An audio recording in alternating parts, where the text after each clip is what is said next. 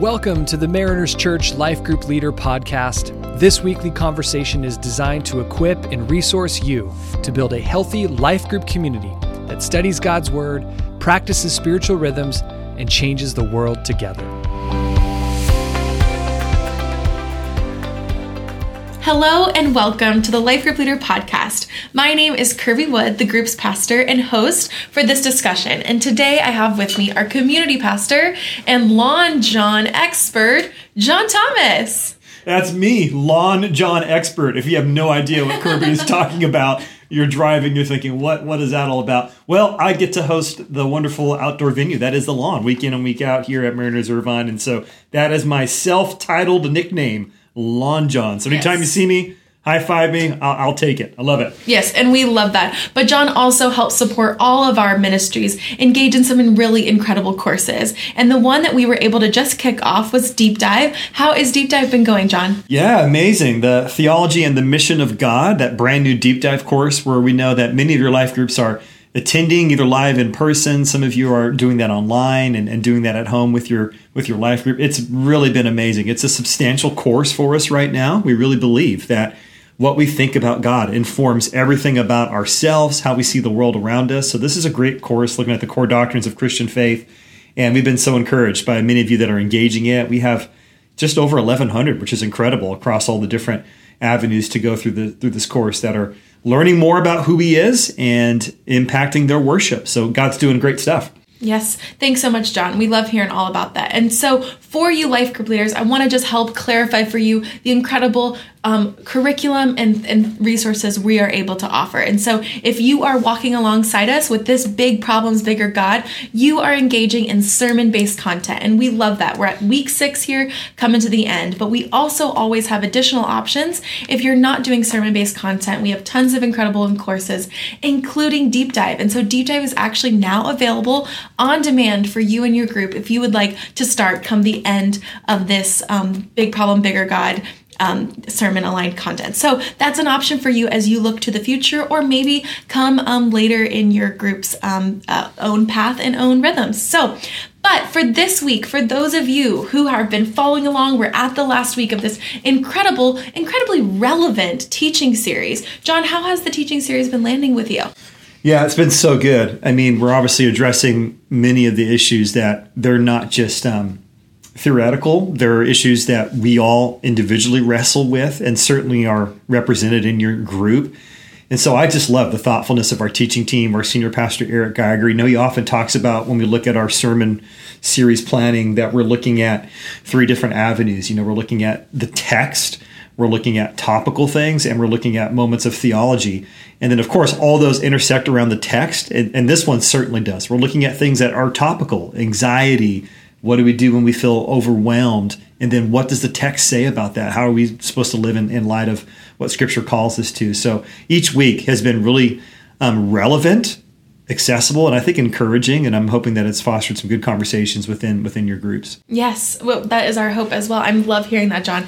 I, I also think topical ones, our topical series, are really helpful when you're thinking about inviting a friend, right? I mean, mm. I know we have another topical series coming up in January that I think will actually be really helpful as we think about inviting people. But of course, church is always a great invitation, regardless of what we're studying and going off of. But we have another series coming up that we'll get to share more come the end of this podcast. So hang with us until the very end, but let's go ahead and dive in to this um, life group discussion this week.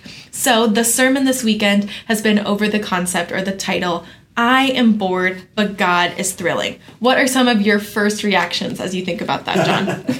Man, it's a great statement, and it's one that I think we have to dig into a little bit. Like, what is what does that mean?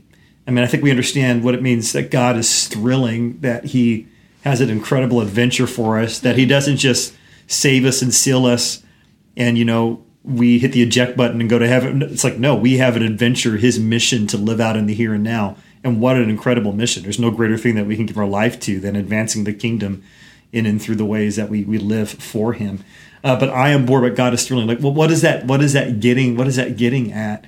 If god is that thrilling and he is then why do we often experience maybe this sense of apathy or even boredom, as we as we talked about this last week, and what's the birthplace of that, and how do we uh, flesh that out when it, when we're called to live this adventurous life before the kingdom. So it's a great statement. It's one that I, I, I feel the tension in. I'm sure your, your groups are going to feel the tension in as well. Absolutely, absolutely. And I know even as I read through this, you know, the overview here, and even as you as leaders kind of refresh yourself before you head in to that life group discussion, you'll remember the tension that is there. Boredom being a sin that's leading to other sins and patterns in our life.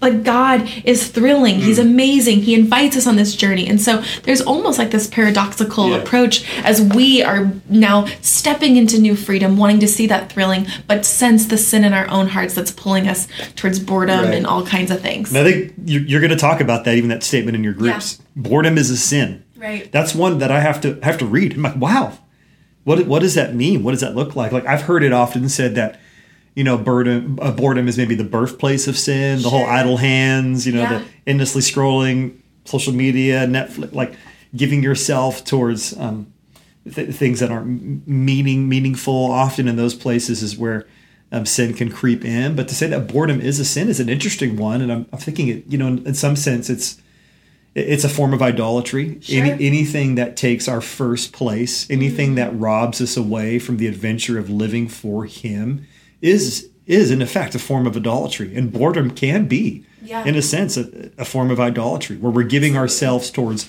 lesser things, mm. whether that's just pleasure seeking, detachment, whatever it is, and we're missing out on what God has for us. And anytime that we miss out, that's what sin is, right? Missing out. Missing out, missing the mark, not hitting it right. where God wants us to. Anytime that we're missing that mark, yeah. that is a place Absolutely. where the enemy enemy comes in. So kick around that conversation though in your groups though and get different kind of thoughts and opinions about it, but wrestle through that well um, yeah. as, as, we did this weekend. I was hearing this great message. Yeah, life group leaders feel confident to wrestle with that, just as JT was saying. I totally agree. But as we jump into this first little question here, that we want to, you know, hopefully you'll get to that tension there. Maybe that comes up right from the top after what you've heard from the sermon, or maybe you'll got you'll kind of re-remember the, the the message as you guys start this conversation. So the first question being, who is a celebrity you would like to switch lives with? Such a fun and silly question. Kirby, tell us. I that's so that's so it's a tricky one because you know as a I, I hate to be like the Christianese answer, but as I think through like it's like anyone I, I initially go to, I'm like oh well, but they don't know the Lord, so you're like oh crap. But you know I, I will say I am a big Justin Bieber fan, and All so right. if I could be his wife, who she does know the Lord, I believe, yeah. um, that would be really fun. But she's I, I, don't know that's kind of where I go is like somewhere with you know silly fun life. Right. But what do you think the board this question is trying to get out of the group? Yeah, I think it's getting to us to think about um, the ways that we look outside of ourselves, the ways that we think, man, other people have great adventurous lives, and we look around, and, and that's a luxury to even do that in our Western society right. to, to look at the lives of others, because sometimes we have time, we have space, and in those spaces, what can happen is we could be drawn towards th- thinking other people have better things than right. me, and if I was only this, them, and there, then I would be this kind of a person. And so it's getting us to open up to this idea of how do we fill that space and what are we wanting to fill that space space with? So, Absolutely. Great question. Yeah, it really is. And it like we say, you might think these lean in questions are silly, but they really are intentional with hoping to get people in the right headspace as they think about the deeper questions that we'll jump into here in a little bit. So as we look down at God's word and you'll read hopefully aloud Romans 11 33 through 36 and you'll ask your group what stands out to you about the way this passage describes God. And let me tell you, I hope that that those in your group just see straight up from some of these incredible um, adjectives here unsearchable untraceable. Right. who has been his counselor? Just lots of these more descriptive things about god that they will sense his boundlessness his majesty his his incomprehensibleness. Um, and we really hope that you'll you'll see that. What else do you kind of think that we hope we'll see groups will point out? Yeah and i think that's really good. I think that there's a sense of man, returning to the wonder hmm. of what it means to be sealed wonder. and a follower of Jesus. Like, you, you, know, it's so easy that we can get in routine. We can take for granted the greatest story that's ever been told. The fact that Jesus embodies us by his Holy Spirit, that we've been commissioned by him. I mean, my goodness, there's nothing greater than that. But we can take that for granted. We can become routine in the way that we follow him. And I love, love what this passage is calling out in us like, man, look at the depths, look at the the wisdom, the knowledge, and how unsearchable, how great and how grand He is. Yet He's near, He's with us. It says that He has been our counselor. That's incredible. Like we cannot know the mind of God, but He's our counselor. Like we, we can't understand all of who He is, yet He's within us and He's guiding us. That's amazing. Like we could just sit in this passage and be moved to worship just considering how great he is. And that's what this passage is pulling out in us that God is thrilling. Look, look at what he is and, and all that he's done for us. Amen. Amen. I love that. So true. And I, I love that you even think as we're looking to to scripture, let's not, you know, try to make lesser or or uh, or not uh, elevate what scripture can really be as it illuminates um, for people new things and new thoughts about who God is um, and hopefully inspires that wonder for us as we look to God's word. Right. But we turn then um, to direct our the people in our group to look out as we start to think, how does this scripture, how does this um, new thought possibly, or this you know re-emphasized thought about God change the way we live? We also want to look out at our world and see how they're engaging with this outside of scripture, right? Outside of the norm, or um, or others in your life that may have been already experienced this. So the questions we have here are: What are some traps that people fall into amidst their boredoms? That's believers and non-believers alike, but apart from this incredible scripture and truth, where are people falling into traps and um, and, and are all stuck in boredom? Yeah, I see it all the time right now. We have a 13 year old and she's great. She's amazing. Uh, but there are so many times where we get home from something or we've done something and and the what are we doing next? Where are we Right. going next? What's happening? What's happening next? What are we doing tonight? Can I go to this person's house? Can I do this thing? What are we doing now? And I think there is this lie with boredom that we feel like we've always got to fill it with another activity. That the relief from our boredom was on the other end of some kind of other activity. And so that if we keep going and doing the thing and pleasure seeking, then we're going to be full, then we're going to be content. And I think there's some traps in that that we think, man, I'm bored. There's something wrong with me then. So I need to go out outside of myself, have an experience, do something, or other people are doing things that I'm missing out, missing mm-hmm. out on. And it's in that place, right, where the enemy can come and and cast kind of lies and and remove us from the greatest adventure which is in front of us. Absolutely. So what I'm hearing you're saying is those traps might be, you know, just even patterns or like constantly feeding the monster, right? And then I know, you know, we've we've kind of hit at this a couple times in the subject, but gone to some of the more darker places. If you haven't had the opportunity to invite those in your group that are wrestling with things like possibly alcoholism or mm-hmm. depression, we do have incredible care and recovery support mm-hmm. groups and that doesn't mean that someone isn't in your life group anymore, but you want to make sure that each person is pursuing their own health and, and attacking these specific issues that they have with the truth of God's word, with your community, but although with, also with enhanced and specialized care as we need it. So, as certain traps may come up, um, that might feel like bigger than you know just you know things that you guys can tackle and pray for each other in the group. Know that we have um, additional resources for you as a leader to point them to. That's great. Yeah. Um, next up in this this lookout is really to help us understand. Okay, where might we even be dealing with this and not recognize that there's a trap happening in our life, right? So the question says, how does culture affirm these seemingly thrilling things? What kind of jumps out at you, John? Yeah, I mean, um, I think culture is always going to tell you do more, do the next thing, Right. jump into the next thing, and in doing this next thing is where you're going to find fulfillment. Yeah. And then we realize, oh man, that didn't do it.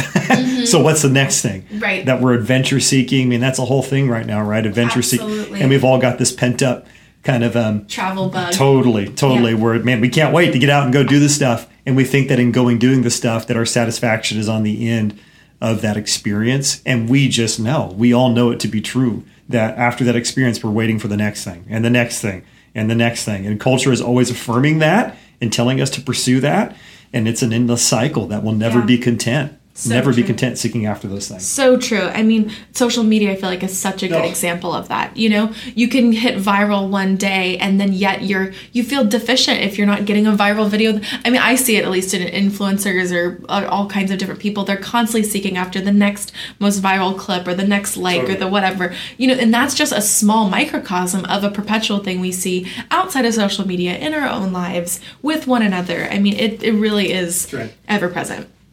Um, but of course, you know, these kind of conversations we're having, um, thinking about those in our lives, thinking about the culture concept, constructs, um, we also then want to take this and apply it to our own lives and help our group um, really reflect on God's word as well as what we've seen to apply it to ourselves. And so this might be a little bit more of a hard turn, but I still think you should press into this question, um, moving from the thrilling things and how attractive they might seem onto how has God uniquely wired you to participate. So sometimes one of the best um, what I've seen, especially as me and my own group talk about how we're struggling with certain things, is often how can we employ ourselves in the way that God has made us as not, oh, well, I need more help. It's like, no, let's get outside of ourselves and, and break this selfish hob- habit. So Right. much of boredom revolves around a selfish thinking mindset Yeah. in, in participating in what God has called me to by serving others, serving the poor, serving the marginalized, and um, yeah, helping out someone outside of myself. Yeah, I think that's a great question when we talk about participating in his purposes. I think it's both. It's it's an inward wiring, hmm. so your personal gifts, passions, experiences, and it's also an external awareness, right? So it's about this inward wiring, but also where have you been placed? Like what if the things that are surrounding you right now that you think are a source of boredom are meant to be the greatest source of mission and worship? Are you bored at work? What if actually you turn that into, man, God, how can I serve you? How are you going to show up where I'm placed right, right now? In, in your family, in your relationships, the things that might seem mundane and everyday routine that you might be bored of. What if that's the place where the inbreaking of the kingdom is designed to work? So his purpose is both extern- internally, the way that you're wired, but externally, where you've been placed. Like, what if we were to view, the, view those mm-hmm. as an atmosphere of, of worship? Yeah, I think that actually perfectly tied into the next question as well. Mm. How are you cultivating a passion for God and His Right. mission in your life? That's being prayerful and seeing these opportunities in your lives as truly opportunities or seeing these moments of boredom seeing um, these moments of weakness as being those things that god is inviting you to welcome him into and step in um, to his mission so, So good. yeah Uh, was watching this cheesy movie with the family the other day called uh, Yes Day. Jennifer Oh. Gardner. I don't know. yeah Um, but it's all about the parents. Um, they kind of give up with the kids, and they're they're tired of telling them no all the time. So like, you know what? We're gonna have a yes day. Whatever you want to do. We're and of course, as the movie goes on, they, they realize that the abundance of freedom they, they can't quite take it. But uh, I, I do wonder often in our walk with the Lord, like, what if we woke up and said, you know what, this is a yes day. Wherever you want me to go, whatever you're calling me to, whatever that nudge is, wherever I sense your spirit leading, you know, wherever I might be bored, what if I showed up and said, okay, the first thing on my mind when I wake up is, is saying yes to him, where he leads, where his purposes are calling you to. And I'm telling you, man, like if we live with that kind of posture, impossible to be bored. Impossible. If we say yes, I mean, it's what Jesus did. I only do what I see my father doing. I only say yes to where he's moving and where he's working.